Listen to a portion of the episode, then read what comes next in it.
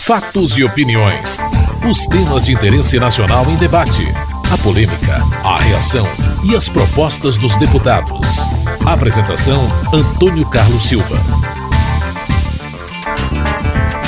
A entrevista da presidente Dilma Rousseff à Folha de São Paulo na terça-feira, dia 7, em que garante sua permanência no cargo, afirma que não há base legal para um pedido de impeachment e acusa parte da oposição de golpista, repercute em plenário. Para Marcos Pestana, do PSDB de Minas Gerais, a presidente Dilma Rousseff quer culpar a oposição pela crise no governo. Quem promoveu as pedaladas fiscais, quem promoveu ilícitos eleitorais, quem se afundou na Lava Jato, agora quer se vitimizar?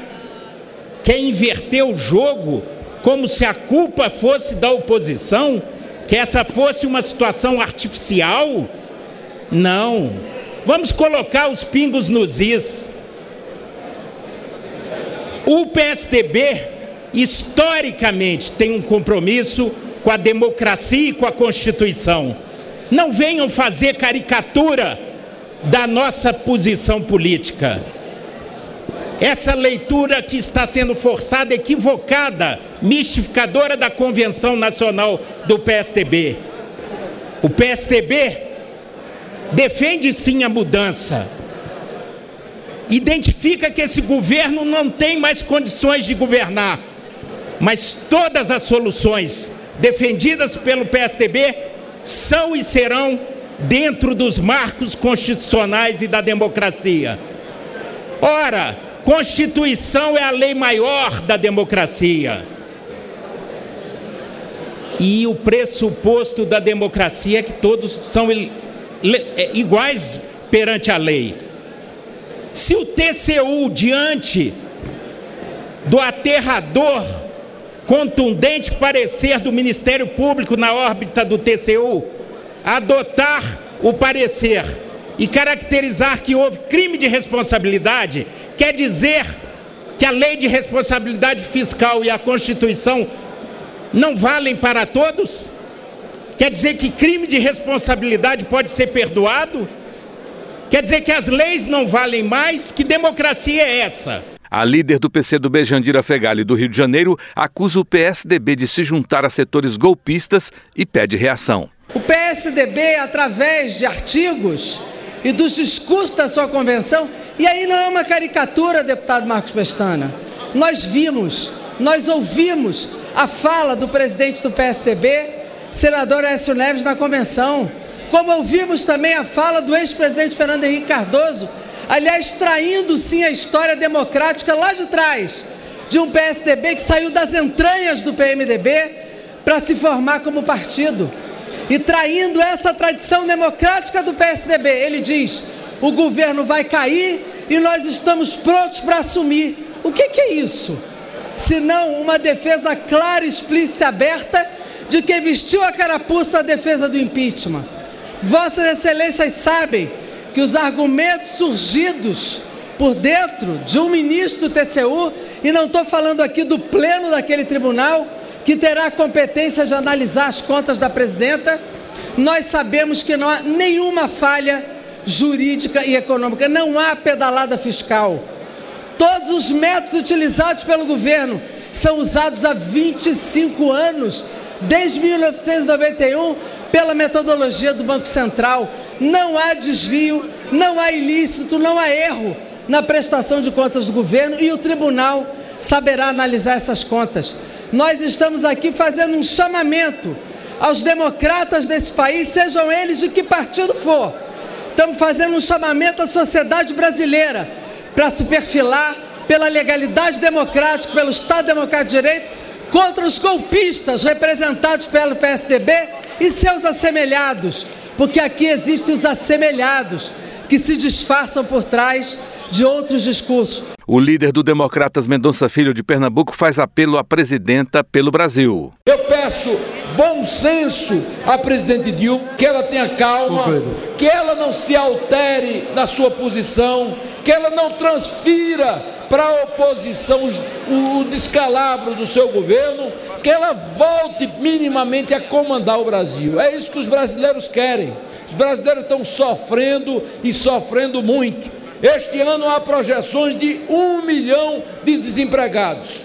O mercado financeiro aposta que o índice de desemprego vai atingir 2 dígitos, presidente Eduardo Cunha, 2 dígitos. Então, a gente está numa situação de recessão, crescimento negativo de 1,5%, a inflação batendo 10% e o desemprego, infelizmente, saindo do controle. Esse é o quadro do Brasil. Então, ao invés da presidente começar a enxergar fantasma, ela pelo menos cuide de administrar o Brasil e nos oferecer algum caminho para minimizar as dificuldades vividas pela sociedade brasileira. Silvio Costa, do PSC de Pernambuco, afirma que o PSDB não tem autoridade política para criticar a presidente Dilma. Vocês não têm autoridade política para criticar a presidente Dilma. Vocês são incoerentes. Se o pessoal viesse aqui bater na presidente Dilma, eu ficava calado, porque o pessoal tem coerência. Vocês precisam, acima de tudo, dizer ao país qual é o tipo de proposta que vocês têm. Sabe qual é a proposta de vocês? É proposta de menino buchudo, ficar arengando todo dia. E, aliás, começaram a arengar entre vocês. Aécio não vai ser mais candidato, porque Geraldo Alckmin, como se diz no Nordeste, já comeu o cartão dele. Candidato vai ser Alckmin. Serra já quer botar o parlamentarismo. Fernando Henrique tem ciúme de Lula, tem inveja de Lula, porque Lula tem cheiro de povo e ele tem cheiro dessa parte, dessa elite imbecil de São Paulo. Uma elite que, parte dessa elite, assaltou o Brasil durante 500 anos. Era uma elite que olhava para Minas e olhava para o Nordeste com nojo. Lula fez o povo, acima de tudo, sentir o prazer de viver. Heráclito Fortes, do PSB do Piauí, entende que a crise não é criada pela oposição. E todos esses sobressaltos não têm a digital nem do PSDB, que não aprendeu ainda a bater certeiro neste governo. Bate aqui e assopra acolá. Não há uma oposição sistemática e, ao que me parece, posso estar errado, o PT quer conviver com Dilma até o fim. Não há por parte de ninguém nesse Brasil, pelo menos os que habitam nesse Congresso, nem a vontade nem a capacidade do impeachment. Impeachment nasce das ruas. Presidente Dilma, olhe para as ruas, olhe a rapidez com que sua popularidade vem caindo. É vertiginosa. É vertiginosa e perigosa. Cuide dos seus, portanto, não venham para cá querer jogar na conta da oposição esta crise que o Brasil vive. Esta crise é de governabilidade, esta crise é de autoridade, essa crise é de competência. Para o líder do PT, Sibá Machado, do Acre, não há mais espaço para golpe no país. Eu vim falar sobre a questão do golpe, senhor presidente. Por que que incomoda esta palavra? Olhemos para 1980... nascimento de 5 partidos políticos da ressaca da ditadura. O PMDB, o PT, o PDT, o PDT, o PTB e o PDS. Os 5 partidos que nasceram. Mais tarde, depois da direta já, vem nascer o PSDB, que nasceu ao centro-esquerda da política nacional e que agora vem se associar às forças brasileiras que pensam em golpe. Golpe da caneta, como foi praticado recentemente no Paraguai. Então este assunto tem que ser posto e denunciado sim, para o Brasil saber que de golpe de 64 ou qualquer outro tipo de golpe não cabe no nosso país. Você está ouvindo Fatos e Opiniões. Deputados aprovam em segundo turno o texto principal da reforma política. Por acordo, pontos polêmicos como financiamento privado de campanhas foram destacados e serão votados na semana que vem. Mas a votação aconteceu com questionamentos. Alessandro Molon, do PT do Rio de Janeiro, vê inconstitucionalidade no procedimento de votação da proposta. A previsão regimental e constitucional de 2 turnos de discussão e votação está sendo descumprido por Vossa Excelência. Descumprida. E por que, presidente? Porque, logicamente, a discussão vem antes da votação. De que adianta discutir agora? Quem, senhor presidente, está aqui para ouvir os argumentos que eu tenho a levantar contra essa proposta de emenda à Constituição? Quem pode mudar de posição? Quem pode refazer o seu voto? Os 30 deputados que estão aqui? 40? Já votaram. E todos já votaram, mas os que já votaram ainda poderiam até rever o seu voto. Mas, ainda assim, mais de 400 já foram embora. Portanto, senhor presidente, eu quero, diante de Vossa Excelência, dizer que considero frontalmente inconstitucional esse procedimento, antirregimental, porque a discussão ela é prévia à votação. O presidente da Câmara, Eduardo Cunha, do PMDB do Rio de Janeiro, contestou a afirmação do parlamentar. A proposição foi feita do plenário com seu líder, que inclusive foi o primeiro a falar, inclusive até antirregimentalmente eu permiti que ele compartilhasse o tempo com outro parlamentar para falar contrário. Todos os líderes têm o direito a pedir a palavra no seu exato momento. E Vossa Excelência tinha que ter se insurgido no exato momento que foi anunciado o rito, combinado com o seu líder participando e propondo, e não agora. Vossa Excelência está se insurgindo a destempo, fora de tempo. Ou seja, a propositura de Vossa Excelência não tem amparo nesse momento. Então, eu cedi como comprometi de dar a palavra a todos. E o poder de persuasão de Vossa Excelência é tamanho que eu tenho certeza que os 451 que voltaram podem retornar ao plenário e mudar o seu voto. Henrique Fontana, do PT do Rio Grande do Sul, pregou mudanças num dos pontos polêmicos da proposta. Ao longo das últimas semanas, nós temos conversado com muitos parlamentares para reverter esta votação no segundo turno. O financiamento empresarial é uma das causas mais importantes a gerar corrupção no nosso país. Mais do que isto, o financiamento empresarial gera eleições desiguais.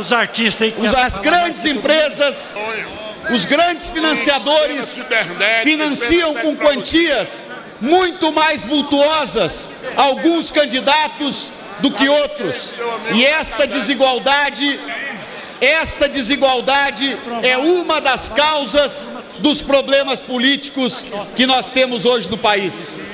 E a segunda questão que vale ressaltar foi a aprovação de uma janela, ou seja, um incentivo ao troca-troca partidário absolutamente extemporâneo. Não houve, deputado Valdenor, nenhuma mudança estrutural no sistema político de votação.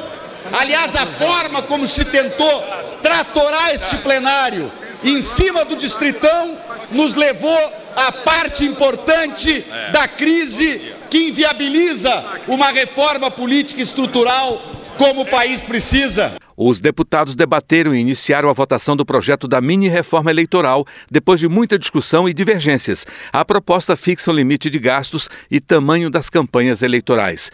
Para Afonso Mota, do PDT do Rio Grande do Sul, o texto do relator não contribui para reduzir custos de campanha. O relatório, mesmo que estabeleça limites, ele não consegue atender à redução dos custos da campanha. Ao contrário, ainda temos custos expressivos previstos no relatório, que sem dúvida nenhuma causam principalmente o desequilíbrio, a desigualdade entre os competidores. Então esse é um ponto que no debate nós vamos procurar, o PDT e todos aqueles que têm a mesma visão, construir uma alternativa. Nós fomos contemplados em parte também no voto em trânsito. Como nós defendemos o voto obrigatório, nós achamos que regulando o voto em trânsito, a par do voto ser obrigatório, nós estamos trabalhando também a questão muito importante das abstenções, que cada vez, por ter um sentimento de crítica à participação política, Cada vez as abstenções são maiores. Fomos contemplados em parte, estamos procurando ajustar o relatório, nesse momento, lá com a nossa equipe, com o relator Rodrigo Maia, para que esse voto em trânsito seja regulado. O líder do PR, Maurício Quintela Lessa de Alagoas, defendeu a iniciativa. Nós vamos modificar aqui substancialmente, né, questões importantes do processo eleitoral. Nós estaremos reduzindo o tempo de campanha eleitoral de 60 para 45 dias. Nós estaremos reduzindo o tempo de televisão de 45 para 30 dias. Todas essas reduções, elas objetivamente trarão redução dos preços da campanha. Né? Estaremos criando cláusulas de barreira para candidatos majoritários que não tenham o mínimo de representação no Congresso Nacional. Né? Não se pode mais admitir debates na televisão de candidatos a prefeitos, governadores, presidente da República, com 30 candidatos fazendo debate. Isso não é debate, né? Isso é prejuízo ao debate. Né? Estamos também acabando com os blocos de tempo de televisão nas eleições de prefeitos. Vamos acabar com esse custo da eleição de prefeito. Começa em uma cidade que tem acima de 200 mil eleitores, né, que tem televisão, você já começa o custo de uma campanha majoritária, né, com milhões de reais.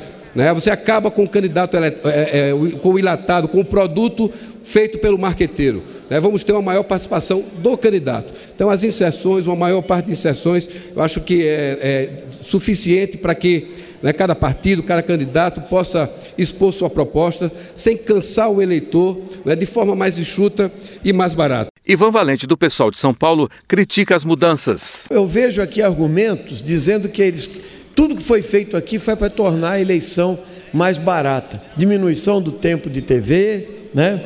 Diminuição do espaço de campanha.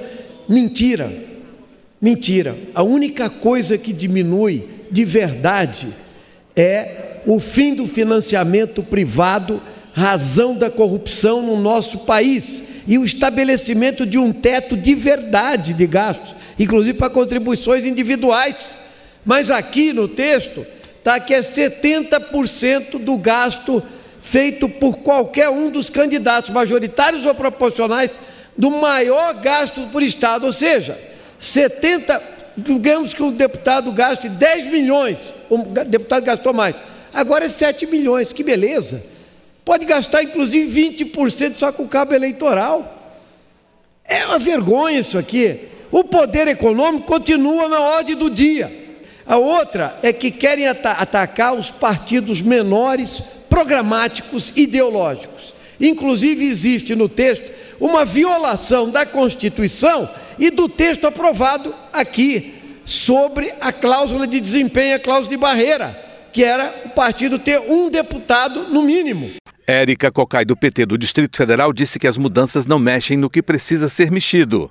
Nós não mexemos estruturalmente no que precisava ser apontado por uma verdadeira reforma política. 74% da população diz que é contra o financiamento empresarial, segundo pesquisa da Datafolha. Mas a escuta dos interesses da população é muito seletiva nesta casa. Nós não estamos escutando o que a população diz, que 74%, um percentual de 74%, é contra o financiamento empresarial. Porque o financiamento empresarial, ele contamina o processo de liberdade. Esse país lutou e carrega as marcas na sua pele e na alma para que tivéssemos eleições livres, para que a política pudesse ser ressignificada e fosse um espaço de construção de direitos e um espaço de qualificação das condições de sujeitos coletivos que o ser humano pode efetivar. Isso tudo está comprometido pela dinheirização do processo eleitoral, que será intocado, tanto neste processo que estamos discutindo, com este teto, inclusive, o teto de 70% da maior despesa de campanha é um teto que é absolutamente assintoso contra o interesse da população de termos igualdade de condições, de termos liberdade. Por acordo, o relator acatou parte das emendas apresentadas e o texto principal foi aprovado, ressalvados os pontos destacados, que poderão ser modificados por meio de emendas na próxima semana. Você está ouvindo Fatos e Opiniões.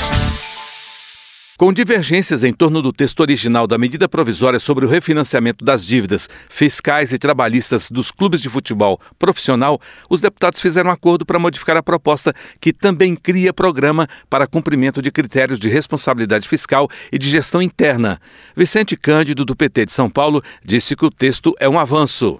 Coube a esta casa, na pessoa do relator Otávio Leite e de todos os membros da comissão da medida provisória, trazer aqui aperfeiçoamento, acrescentar, mudar, discutir exaustivamente com o Brasil o que é possível fazer neste momento para o fortalecimento do esporte brasileiro, sobretudo do futebol.